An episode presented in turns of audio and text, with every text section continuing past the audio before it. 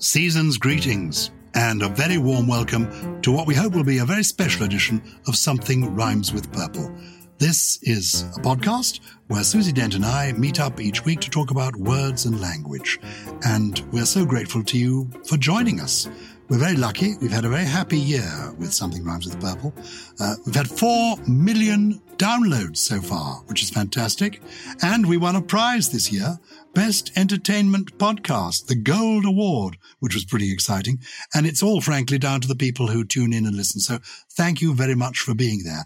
This is a week between Christmas and New Year, and you gave a lovely word for it, didn't you, the other day? I can't remember what that word was. There's lots of them. Some people call it Twixtmas, which is quite nice. But the one I like the best, just because it makes me laugh, is the Merrineum, because like the perineum, it kind of bridges two things. I like that. Well, I like at Christmas time, I like to play games. So I thought we'd begin today by playing a few games. And I'm going to introduce you to a couple of games. And I hope they're games that people can play as well. So I'm going to introduce you to games that we can play with the family or games that you can play on your own. And also there's some riddles. I came across, we were talking about Victorian literature last week, and I came across a book of Victorian riddles with a linguistic feel to them. And I wonder if you can answer any of these uh, riddles, Susie Dent. What grammatical term is unpopular with young lovers? what grammatical term is unpopular with young lovers? Uh, split infinitive. Don't know. The third person. oh, very good. Boom, boom. Very That's good. quite neat, isn't it? In what sort of syllables ought a parrot to speak? Don't know. I hope people listening are shouting out uh, uh, at their um, earphones. In what sort of syllables uh, should a, what a parrot It's speak? not mono. Polysyllables. Polysyllables. Polysyllables. Polysyllables. Oh, syllables. I can't believe I didn't get that one. I know. Polly means. Why do people say uh, call a parrot Polly? It's interesting, isn't it? Uh, it's just because we love giving first names to birds. So we have the robin, we have the parrot itself, which goes back to Pierre, Pierrot, which is means little Peter. We have the magpie, in which the mag is short for Margaret, and similarly Polly. So Polly actually was the term for a parrot for quite a long time. Oh God, you called it a you called it a Polly, Yeah. not a parrot. Yeah. Goodness. And poly also means multiple. As, It does, as with in one L, yes. Polysyllable. Yes. When can you recognize the naked truth?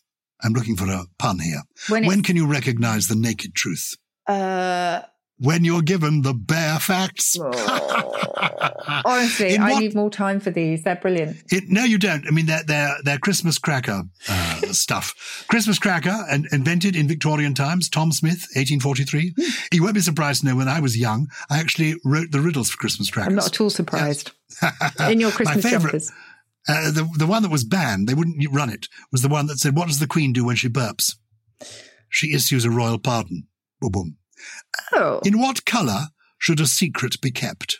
This is quite clever. In what colour? Oh, can't think. Panicking. In violet. Oh, brilliant, brilliant, brilliant. You know, as with all quiz questions, they- they're easy when you know the answer, impossible Yeah. when you I'm don't. I'm very cross with the Polly one. I should easily have got that one. When is longhand quicker than shorthand? Um, When is longhand quicker than shorthand? There are people out there walking the dogs and listening to us. thinking, shouting "Oh, at me for heaven's sake, Susie. Exactly. It's been a When long is countdown longhand- week. Longhand. Well, I'll give you a clue. I'll rephrase it. When is a long hand quicker than a shorthand? When it's on a clock. oh But of course, maybe nowadays people don't see a clock with the hands going. no! round. Do you know there's an amazing fact that actually so many kids these days have no idea how to tell the time from a traditional clock because it's all digital. Why is a joke like a coconut? Because it's a bit shy. That's No, quite it's nice. good. In a coconut shy. Uh, well, that's good because there's no use till it's been cracked. Oh, very good. Very, Very good. Let's play a game. Do you know the game Donkey? This is an actual game that people can play over Christmas. You can play it any any number of people.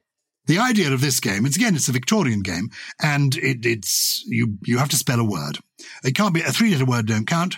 Uh, you don't want to be the person finishing the word. You mustn't finish the word. You lose a life. There are six lives to lose, uh, and when you've not, you become a D after you lose your first life, then a DO, then a DON, then a KEY. You eventually end up as a donkey. Donkey. Okay.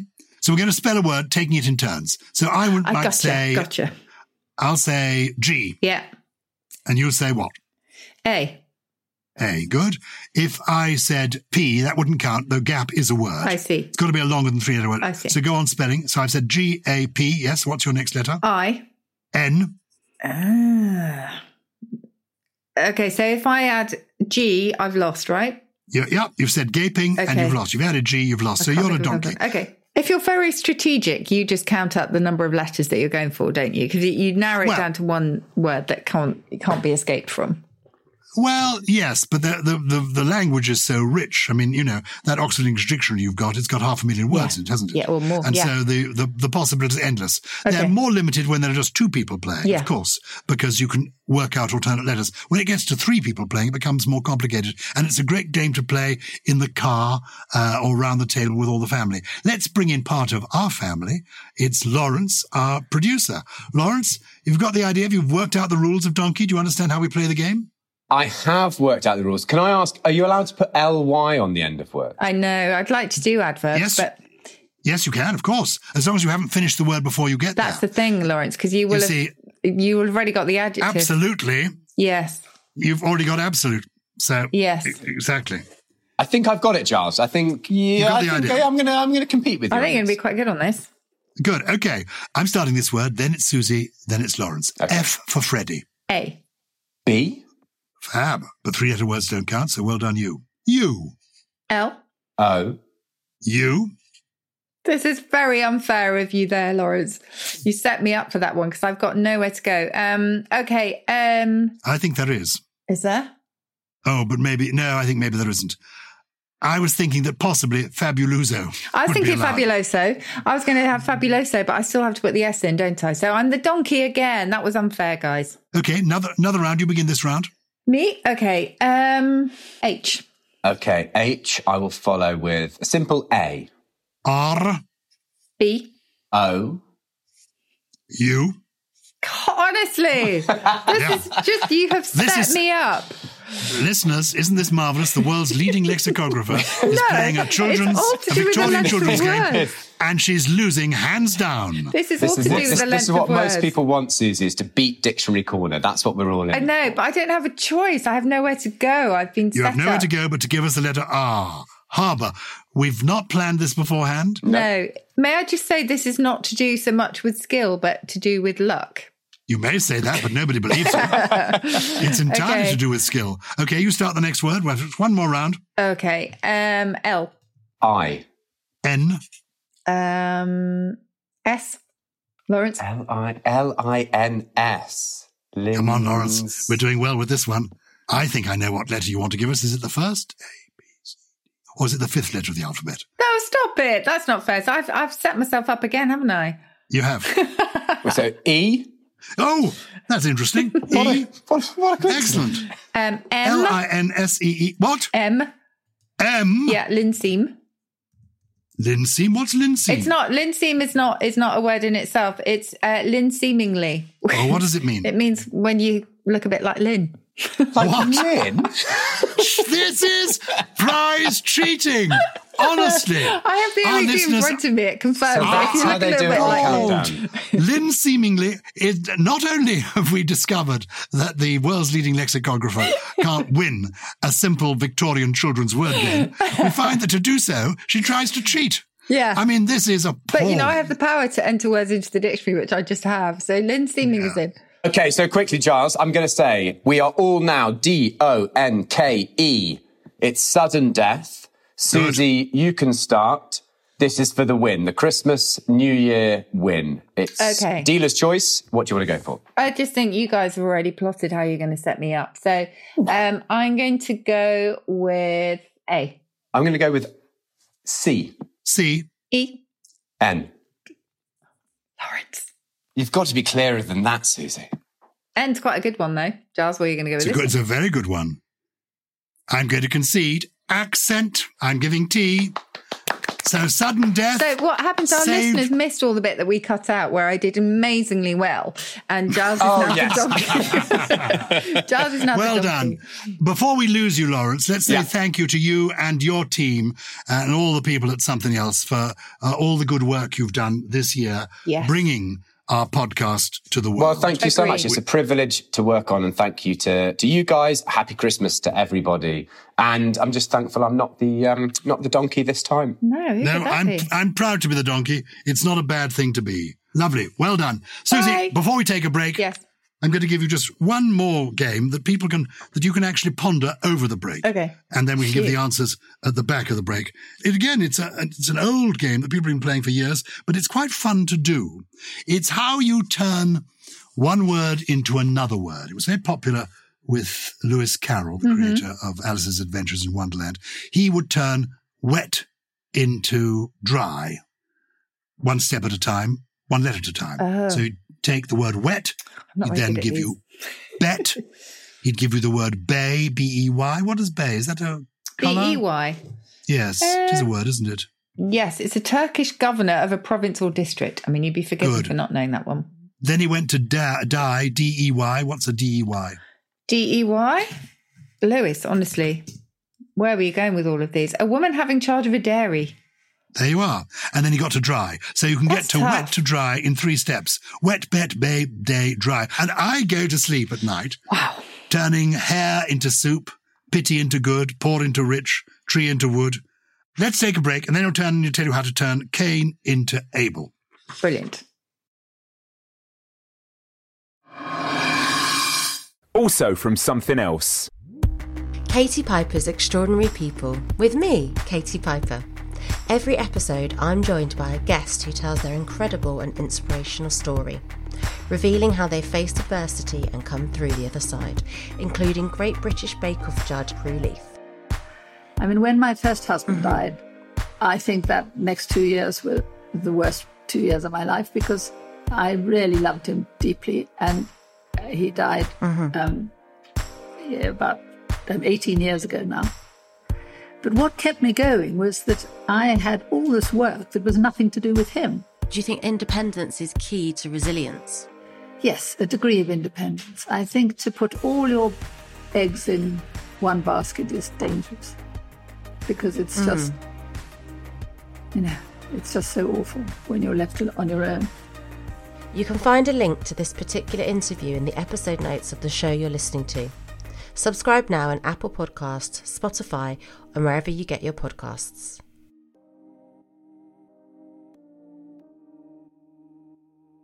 In a moment, we're going to explore the words of the year, but first, we're just playing a little word game. It's a Victorian word game that I love, that I discovered because it was much loved by Lewis Carroll. I don't know that he was the inventor of it, but he used to enjoy, for example, turning pig into sty. But even not, you can get from Cain to Abel.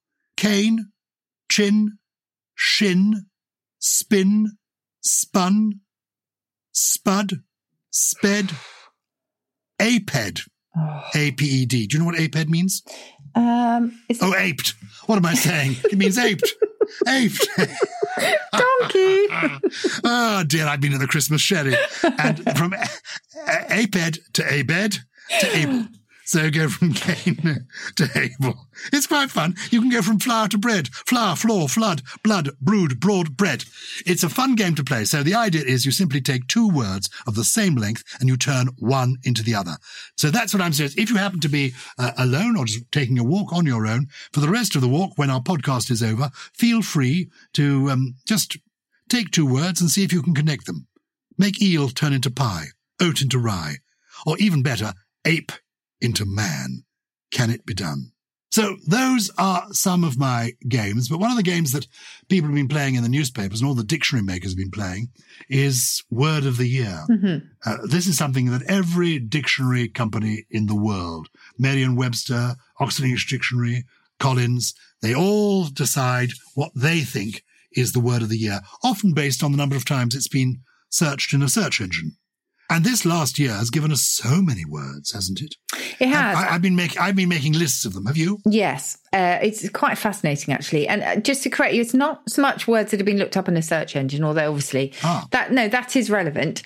But what lexicographers use are these vast databases of language. So the Oxford English Corpus, as they're called, which just means a database of, of language, is 11 billion words uh, at the moment, and uh, uh, you know, and it's still going up. And so we study these to see which words are bubbling under, which words have exploded through the surface of the water, and which ones are slowly sinking. And it's fascinating to watch. But for me, what was more fascinating was that this year, for the first time, I think that certainly in my living memory, that Oxford published its word of the year. In fact, it found it impossible to choose because 2020 has been such a tumultuous or you know, the word that seemed a shoe in in April, uh, I thought it's got to be the word of the year, unprecedented.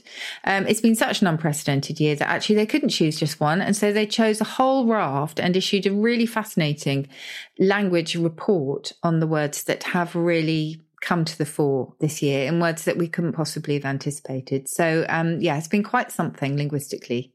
I think I mentioned people looking up words because one of the dictionaries, not the Oxford Dictionary, told us that the word lockdown, which of course has been Collins, in existence yeah. for a long time, mm. Collins, uh, had been searched for 4,000 times last year, but more than a quarter of a million times this year. Yeah. And other words that people already knew, like furlough, key worker, self isolation, they already existed. Yeah. But they were came into more familiar currency yeah. than ever before. How old is social distancing as a phrase? Social distancing, I think, was was kind of used by virologists, virologists um, in the 60s, um, but it's certainly been used before now of, first of all, people that just wanted to keep apart from others. But in terms of, you know, outbreaks and illness, probably since the big sort of flu epidemic. So maybe kind of the 80s, 1980s onwards. I mean, not massively long, certainly not as long as number one. So we've drawn up our own list, haven't we, Gyles? We have we drawn have. up the purple words of the year that for us have some kind of resonance for the year that's just gone and that we felt was sort of deserving of mention. And number one is the word quarantine. And that is a word with real history. And we've talked before about how there is some comfort in the fact that these words have been around and people have needed to use them because of the challenges that they faced and they've gained new currency. But you know they're they're not new and we have dealt with these things before however painful it is. So quarantine looks back to the days of the black death when in Venice boats and ships arriving were required to anchor for 40 days before their crews could come on shore. And the Venetian dialect word for 40 was quarantina, 40 days, and that gave us our modern quarantine. Quarantine had been in use long before then as well in religious contexts, etc. But our modern sense of isolating through, you know, because of exposure to illness is from the Black Death. That's our number one. Not that we're including these in the list, but I've liked the variants that people have given us on quarantine, the fun yeah. they've had with it. I liked people talking about uh, drinks that they were having uh, during the early days of lockdown when people were zooming one another for quarantinis. Yes, experimental uh, cocktails. Experimental cocktails. They called them quarantinis. And I like too the description of teenagers in the time of the COVID 19 lockdown being known as quaranteenies. Uh, nice. And, and babies born during this time were the coronials. I think that's that's clever. Coronials, quarantinis. Yeah. Uh, and also, speaking of people having drinks, it was called the Locktail, the Locktail Hour. Ah, nice.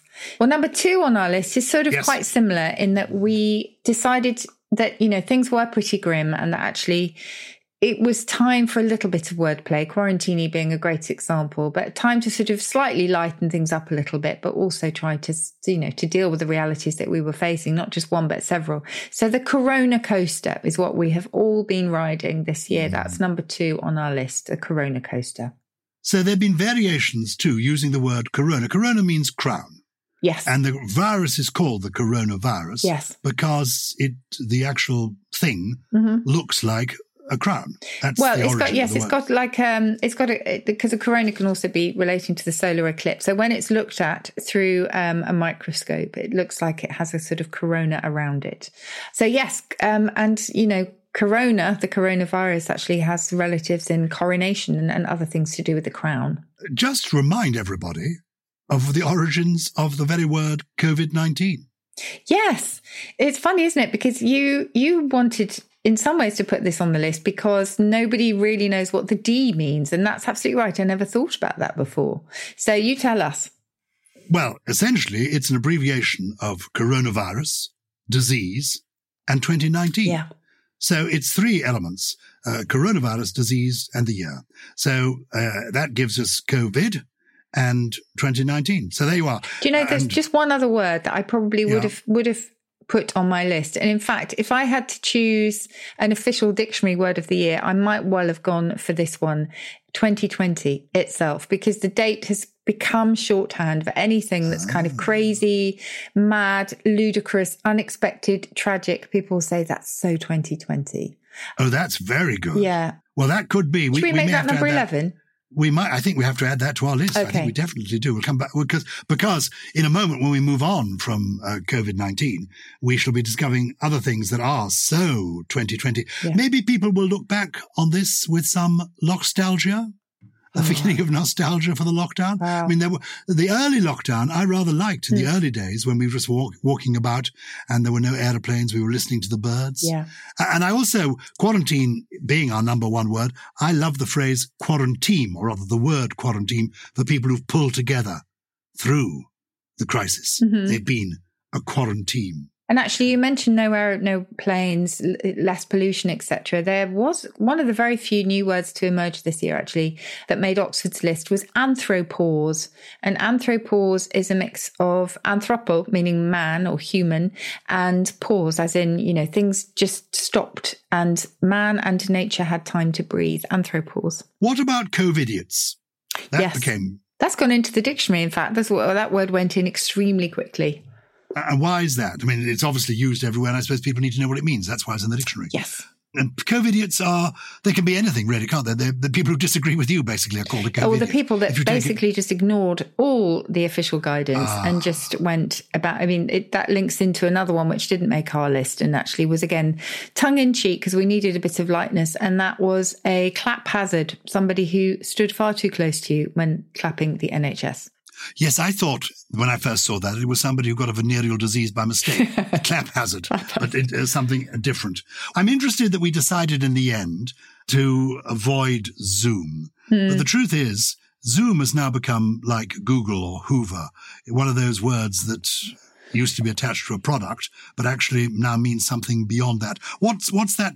What is the phrase for taking a word and making it into another word, like, like Hoover? Yeah, there Is is, a word there for- is a word called genericide, which is Thank you. actually almost sort of death to the product by the fact that it becomes generic. Um, but that's slightly technical. I'm, I'm not sure that's the kind of main word, but yes, it's, it's it does become generic, and a trademark sort of loses its grip and then becomes, you know, very much a kind of mainstream word. And of course, it then loses its capital letter. So at the moment with Google, we're in the strange position where Google, the search engine, is a capital G, but to Google something has got a lowercase g because it's lost its trademark. And if you zoom somebody, are you using a capital Z? We are at the moment. capital- Yes, the we are. No, I'm loving the lockdown lingo. What about the, the coffin dodger in the early days? People were avoiding people with coughs. They were coughing Oh, dodgers. coughing dodgers.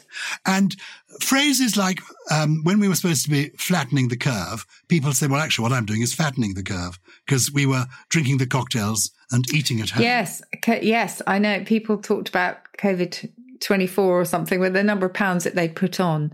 Um, th- that's for sure. You know, one of the things that I also found really interesting is that we suddenly had to become really conversant in epidemiolo- epidemiology. So uh, we were talking about R numbers and herd immunity and community transmission and, and all of that. Furlough as well. You know, we suddenly had to deal with these new realities. Furlough being an old term, but, you know, came, came and meant something very different for us. And then we began drinking Furlough Merlot. Furlough, Merlot. I mean, I think that what is wonderful about this, given that we talk about language, is how in a year, not only has have these real words come to the fore, but also people with their love of language have used it to create all sorts of fun words. You know, with the masks that we wear, people have talked about mascara, Yes. making up your eyes, especially so that you look good with the mask. Um, which I think is rather marvelous. Yeah. Um, no, we definitely tried to introduce a bit of light into the gloom, didn't we? And, and we Uh, always do that. And have you heard about people doom scrolling? Yes, yes. Look- I doom scroll all news. the time. Well, we didn't Oh, have much you? choice. Oh, doom surfing. I, I found it quite easy to avoid, actually. Did you? I've, I've yes, I found it really I think people had to avoid. be very uh, disciplined about only looking at the news once a day. Otherwise, you were just inundated. But yes, most of us, I think, were doom scrolling. We've chosen Quarantine and Corona Coaster. I put in a late bid for Bubble, only because Bubble I just like as a word, it sounds good. Yeah. And it's been a positive part of it because we've been having fun with people in our bubble. Clearly, you've had enough of talking about furlough, key workers, social distancing, self-isolation and all the rest. You've had enough of lockdown lingo. Uh, I can't get enough of it. You want to talk politics. But I think because I've been a politician, mm. I try to avoid talking about politics. So you can take us through the words that have a political vibe that you feel have had resonance this year. Some of them are words, ancient words, aren't they? Yeah, I think it's important that it's not that our words of the year or any words of the year list is not just about the pandemic. It, you know, overwhelming it as it has as it has been, and you know, the reason 2020 itself has become the shorthand is because we've had so many other things. We've had wildfires which have totally desecrated and destroyed so much of our land. Um, we've had acute racial injustice. We've had racial protests. We've had a savage economic recession. We've had a pivotal US election. You know, there's, there's just been so much of it. So yes, turning to political. Talk about doom scrolling. Here she is. um, Little New Year chair from it's Susie hard Dent. to find some light, isn't it? it? It is hard. And that's what Oxford was saying, I think, is that normally they would have a few sort of techie things on their list or whatever. And this year it was very, very hard to find the light. And I think that light, as you say, came from us playing around with existing words and coming up with some funny ones. Okay, so number three on our list is empleomania. Oh, it's a lovely word. Very old word, this. If How you, do you spell it? E M P L E O M A N I A. Mm-hmm. If you're an empleomaniac, you have a desire or a thirst for public office no matter what the cost. Mm. So, this, of course, for me, now our purple listeners will probably know that Gyles and I don't exactly totally share the same um, political views, but this for me, I think you can probably agree on this one, Gyles. Donald Trump who wanted to cling on to office no matter what because his thirst for public office was so huge. So for me, Donald Trump is the ultimate empleomaniac. It's a great word. You say it's a very old word. How old is it? Um, empleomania, I think, will take us back to about the 18th century. So, although it's Latin, um, in you know, in those days, we have a great desire to kind of sound more classical and more impressive by looking to the languages of the ancients. I'm just looking at it now. Yeah, 1845. So the 1800s we're looking at there. Very good. Um, okay, so this this again, I mean, no matter what your political persuasion, I think you can find individuals that fit this description. Number four on our list, um, whether you're, no matter what country you're in, um, or it doesn't have to be a political word, actually. It can be for somebody in your office or somebody in your family. A catch fart. Catch fart once applied to a lackey, a servant who was never too far behind their master or mistress, and so who always followed the political wind, a catch fart. In other words, they were so close that they got they got everything a, and they blew with the political wind. And I think you read the newspapers too much or watch too much oh, television. Oh, I've, I've been fascinated by the US election that I was just overjoyed at the result. I'm being very blatant here, explicit about my views. A stiff rump Again, mm-hmm. everything I just said about catch fart still applies to this. You can apply it to anyone you, you like, really. A stiff rump, all of these are really old epithets, by the way. Stiff rump is a stubborn individual who resolutely refuses to budge. Very good. These words are so rich and so applicable to the human condition that I think we will all know an empleomaniac, a catch fart, or a stiff rump, no matter what your political persuasion. Have you got some more going back, as it were, to the, the lockdown isolation mm. world in which we've been? Have you got some more words from from that area? Well, yes. I tell, oh, I'll tell you what, what what's obsessed me this year has been homeschooling. Yes. Not that I've done any. I yes. tried to do some with my grandchildren. Hopeless. Absolutely hopeless. I'm no good at it. Makes me realize how amazing the teachers are. Homeschooling. I horror word of the year. Strange that actually not that not that I know of anyway, no words really came out of that horrible dilemma that most parents, you know, face with having to work at the same time as homeschooling their kids. I mean, you know, what a tricky, tough time uh, that was. And yet we didn't seem to have any words that came out of that. Perhaps we did. If any of our purple listeners have heard some, I'd love to hear them. Um, but yes, I've got some words that weren't created in 2020 to describe the new reality, but actually that I think we can take from the corners of the dictionary, from the historical dictionary, because they do articulate some of the experiences we've been having. So for me, number six on our list kind of summed up what I felt like doing after too much doom scrolling, and that is to litibulate. And to, lip, to, to latibulate is to hide in a corner in an attempt to escape reality. Oh, I love that. Yeah, when it's a useful word anyway, much. isn't it? Hmm. Latibulate. I think I've spent the whole of my life latibulating. Oh, well, you're in a corner now, actually, looking at you on Zoom. You're in a corner. Yes, I like being in a. Co- I want to be in a cozy corner with a lot of books. Actually, Um, and number seven, again, not dissimilar really. While you were tib- latibulating, you might have felt this. I hope you don't mind me putting a German word on the list. And it's Fernweh. Fernweh. So poetic in German. It's about F E R N W E H, and it means the longing to be far away. you say it's a German word, and of course it is. But the joy of the English language is it is the most international language in the history of language, isn't it? It is. We have taken words from every country under the sun. Yes. and it's wonderful that we should do so.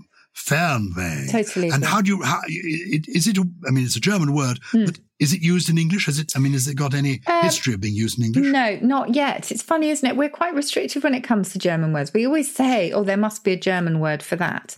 But there are only a few that we take in, Schadenfreude being the obvious one.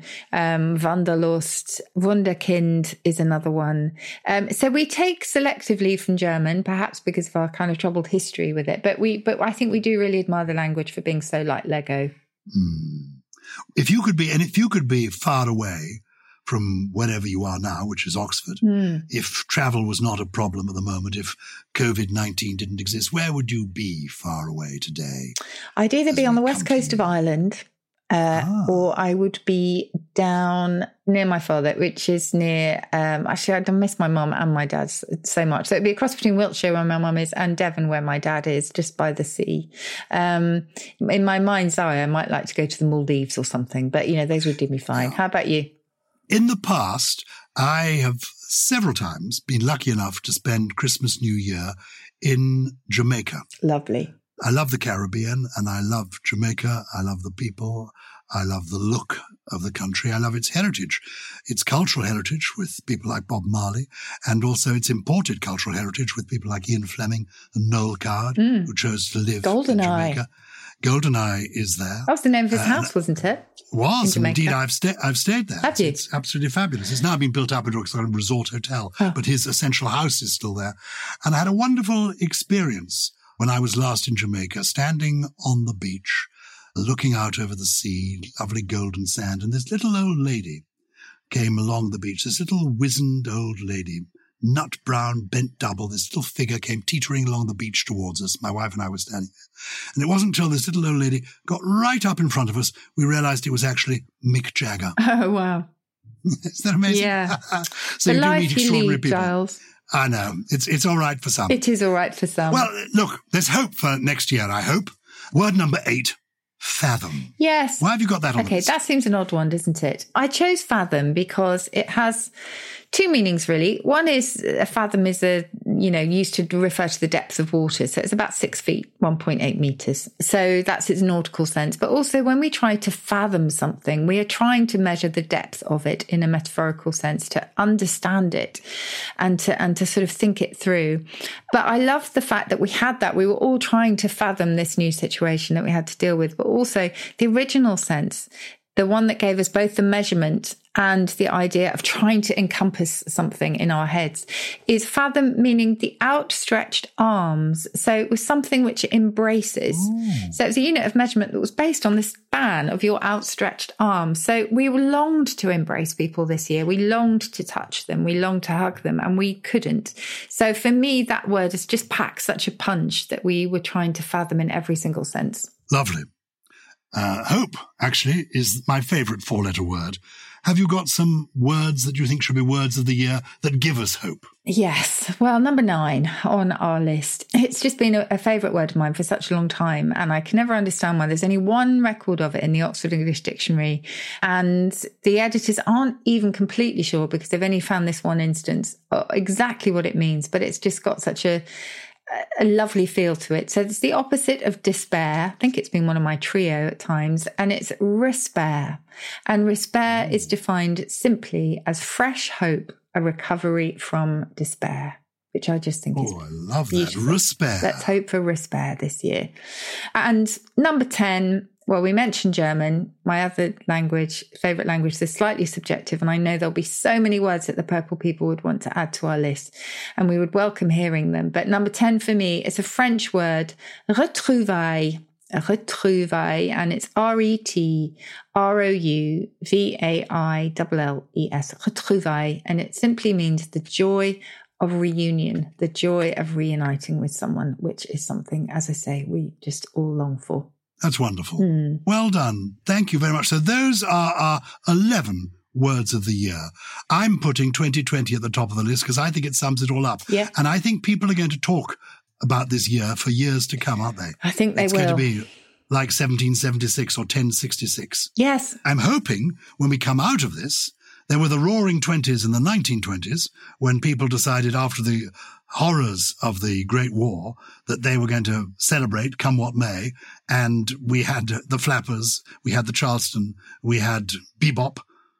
Uh, we're going to be having fun times in the roaring Exuberance. That's 20s. what we want. That's what we want. Yes. We want respect, retrouvailles, exuberance, happiness. Yay!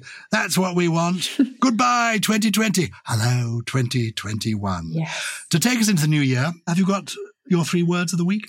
I do. would they be? And they're just plucked out of thin air, really. They don't have any particular uh, meaning. I just like the sound of them. What, one is appropriate, again, for sort of looking at someone from afar, longing to give them a hug and actually being unable to. It's Belgard. Belgard from French, but it came into English a long time ago. B E L G A R D. And it simply means a loving look, a Belgard I love that. which is gorgeous.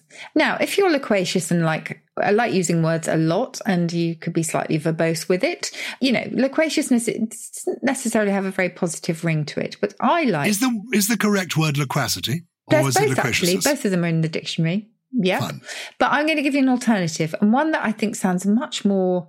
Much smoother. And I'd like to think that this applies to purple, even if it might have a slight verbosity about it. It's linguosity. Linguosity means sort of liking to use words, a, a, a pleasure in using words, but perhaps a little bit too much. Linguosity, which I just think is quite nice. I may be guilty of that at times, you know.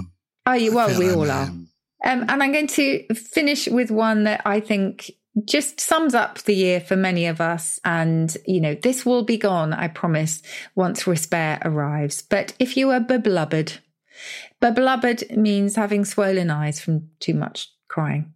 You're beblubbered. I just like the sound of that. Yes. Don't be so beblubbered. Respair is We round the don't want people being blooded. We want people full of hope, full of respect. yes. Okay, that's going to Oh, be I like the French twist to you gave that one. Respair. Yeah. But you're right. It comes from esper to hope. Yeah, it's, it's all linked, all linked together. Susie, we've reached the end of the year, and it's been a fabulous year for us and for Something Rhymes with Purple. We do so want to say thank you to everybody for listening. Thank you for spreading the word. Thank you for helping us become the best entertainment podcast of 2020. That's been fantastic. It has us. been. I want to say to everybody all over the world, cheers. So cheers, santé, à la vôtre, salut, prost, yamas. Do you know where they say yamas? No. Susie? It's in Greece that they say yamas. Nice. Gesundheit. Do they say that in Germany? Yes, Gesundheit. cheers? Gesundheit. Yeah. Health. Very good. Yeah. Where do they say biba? Do you know? Spain? Biba. No, Guam. Oh Maybe my goodness. I don't know Yeah. any of these. What about in China? What do they say in China? No idea. Uh, we do, We have listeners in China. We know you're there. We know you're listening. Hi, yes. uh, they say there ganbei. What about this Oh, one? nice. Naz Nazdravi. Nazdravi. That's cheers in Croatian and I think in Czech. Skol. Everyone knows that. What about terviseks? That I think is cheers in Estonian. I mentioned the other day kip piss, which I think is cheers in Finnish. I love that. Chin chin. Where does that come from? Chin chin. Well, we use Italy, it in. Italy, yeah, but we use it. Chin chin is Italy. We've adapted it from Italy. Cheerio Okay. chin chin. Oh, yeah, that's what they say in Italy now. Yeah. Uh, Chokdi comes from Thailand. Yeah. And my favorite, I think it comes from the part of the world, Vietnam, Cambodia, around there. Yeah. Yonzo Mot Hai Ba Yo. One, two, three, yo. Excellent. So that's us greeting our listeners around the world. And I'm full of hope. And so the poem I'm going to share with you this week comes from Pippa Passes by Robert Browning, a great Victorian writer, hugely famous poet in his day. And it really, well, it gives us hope. It reminds us that spring is around the corner. the years at the spring, and days at the morn, mornings at seven, the hillsides dew pearled, the larks on the wing, the snails on the thorn. God's in his heaven, all's right with the world. That's so beautiful and just the loveliest way to end what's been a really tricky 2020, our, our word of the year. Thank you, Gyles. Thank you to all the Purple listeners, genuinely from, from me too. Um, it means, means the world to us that you have been with us this year, of all years. Something Rhymes with Purple, though, is a Something Else production. We have so many people helping us make it. It was produced by Lawrence Bassett with additional production from Harriet Wells, Steve Ackerman, Ella McLeod, Jay Beale, and the infamous, if sometimes invisible, Gully. Kippis to you, Gully.